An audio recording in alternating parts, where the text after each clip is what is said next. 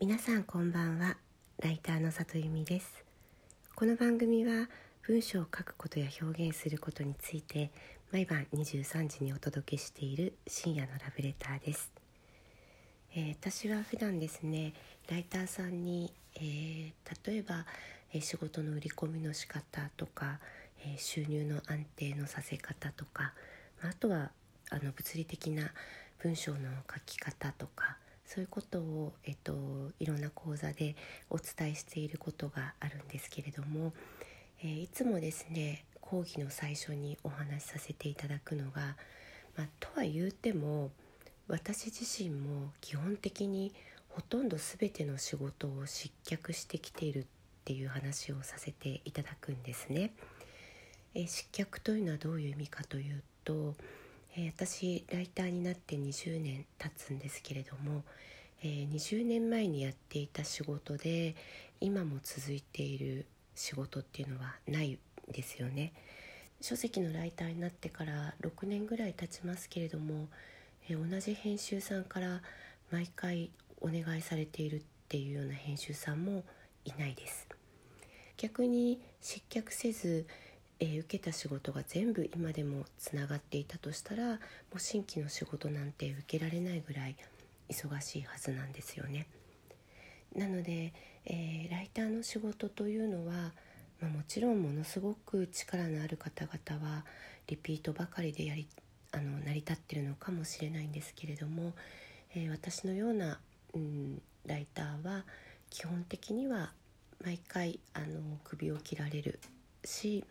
その分新しい仕事を見つけていくっていうことが必要な仕事だと思っています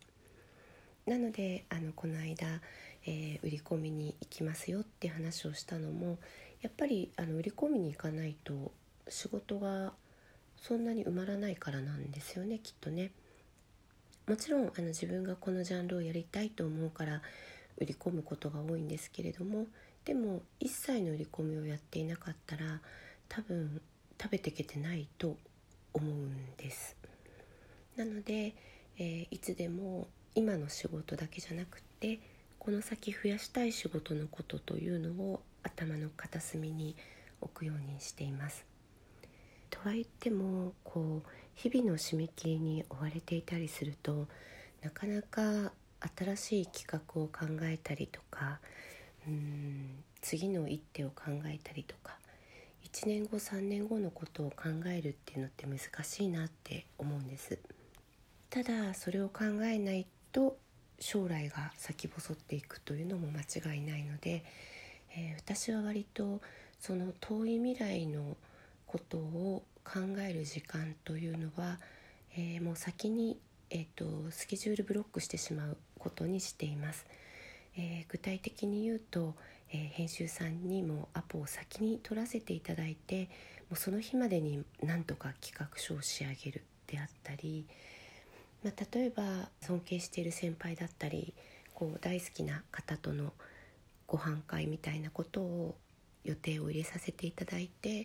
まあ、それまでに、えー、私来年はこういうことしてたいんですっていうことを喋れる自分になるようにしておくとか。まあ、そういうようなあの自分へのアポを取っておいて、え、そこで、え、そのスケジュールまでに何かを考えるということをしています。うん、いつもね来年の今頃は何してるかなって思うんですけれども今今年やってる仕事って去年の今頃種をまいていたものが多いなって思うんですよ。えー、1年前にまいた種が今日花咲いていて。で今日まいた種が来年ぐらいに花咲いてるんじゃないかなっていうふうに思いながら仕事をしています、えー、今日はそんな失脚の歴史についてお話しさせていただきました。また明日も23時にお会いできたら嬉しいです、えー、ライターの里由美でした。皆さんおやすみなさい。